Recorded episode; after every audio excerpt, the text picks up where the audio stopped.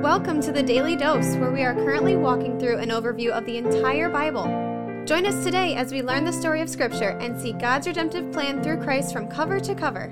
Let's listen to Matt Reisetter, Director of Christian Crusaders and the Cedar Falls Bible Conference. Today we're going to be in John chapter 1, verses 9 through 13. This is our third devotion in the book of John. Really excited to be in John, the fourth of the gospel accounts of Jesus' life and ministry. This is not John the Baptist, though he was referred to in yesterday's text, but this is John the disciple of Jesus, who also wrote 1st, 2nd, and 3rd John and the book of Revelation, which will come up later in the New Testament. Let's continue in verse 9. The true light, which enlightens everyone, was coming into the world. Of course, John is writing about Jesus. He was in the world, and the world was made through him, which is something we talked about in the very first devotion, John 1 1 through 5. Yet, the world did not know him. So Jesus was there at the beginning with God, and God created everything that was made through Jesus, including the world. But when he came to the world as a man, Jesus that is, the world didn't know him. They didn't recognize the one who had created it all. Verse 11 He came to his own that is to say, he came to his own domain, he came to his own creation, he came to that which was his by virtue of his creating it, and his own people did not receive him. Specifically, Jesus was born as a Jew to save the Jewish people and to continue God's redemptive plan for the world, which was ushered in through the Jewish people, but his own people did not receive him. In fact, they rejected him and had him crucified. John will write more about that story as we go forward. Verse 12, one of my favorite verses in the Bible. But to all all who did receive him, who believed in his name, he gave the right to become children of God. But to all who did receive him, that is, to all who received Jesus and who believed in his name, that isn't just believing facts about Jesus or receiving Jesus as a person into their homes, but receiving everything that he was about, receiving everything that he claimed himself to be. To all who did receive him, who believed in his name, he gave the right to become children of God. And this raises a very important truth that is often missed by even Christians. That is this not everybody is a child of God. A lot of times you'll hear people say, or you'll see it written on social media or elsewhere, that we're all God's children. And according to Scripture, that's not true. What is true is that we are all God's creation. Every human being is created in the image of God, but not everybody is a child of God. To be considered a child of God, one has to have received Him and believed in His name, namely Jesus. So let's read verse 12 again and continue into verse 13. But to all who did receive him, who believed in his name, he gave the right to become children of God, who were born not of blood, nor of the will of the flesh, nor of the will of man, but of God. This is a precious truth that is central to the gospel. We're going to see John write more about it when we get to chapter 3, being born again. But this person who has received Jesus, who's believed in his name, they experience a spiritual birth, not like the physical birth that every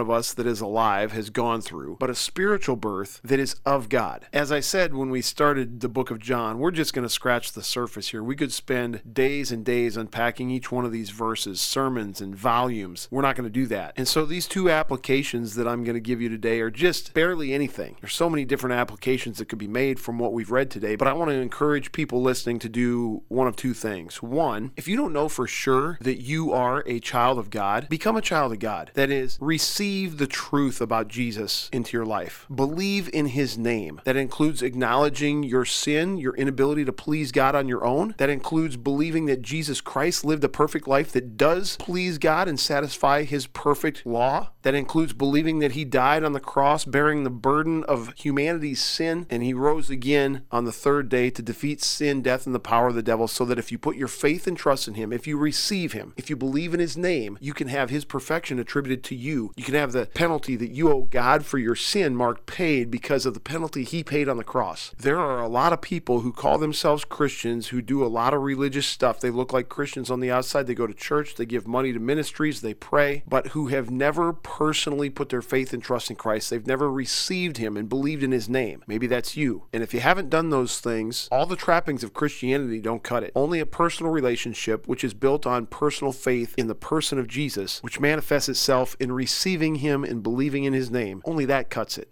Now, for those of you who are already Christians, you've already received Jesus and believed in his name, will you help us dispel the myth that everyone is a child of God? It's very dangerous. For if people think that by virtue of their being born of a woman, that they are therefore a child of God, they're going to assume as they live through their lives that they're good to go. If I'm a child of God, why would God leave me hanging after I die? Of course I'm going to heaven. But we're not all children of God. We're not all heirs with Christ of our Father, the Creator. Only those who have received Jesus and believe in his name. And this is a pernicious lie that everyone is a child of God, which has infiltrated churches, ministries, seminaries, denominations. Help us dispel that myth. Make sure that your spouse, make sure that your kids, your siblings, your grandkids know what it is to be a child of God. Maybe even have them listen to this episode of the Daily Dose Devotions and then come back for more from the book of John. Thanks for tuning in and have a great day. This is The Daily Dose, a podcast of Christian Crusaders Radio and Internet Ministry. Please subscribe on Apple, Google, or Spotify podcasts or download the free Christian Crusaders app and share with a friend. Also, prayerfully consider supporting our ministry at ChristianCrusaders.org, where you can find our weekly 30 minute radio broadcast airing on stations around the world since 1936 and where you can listen to our Conversations podcast featuring inspiring interviews with interesting Christians. Special thanks to our 2022 Daily Dose sponsor, The Family Leader. God designed three social institutions the family,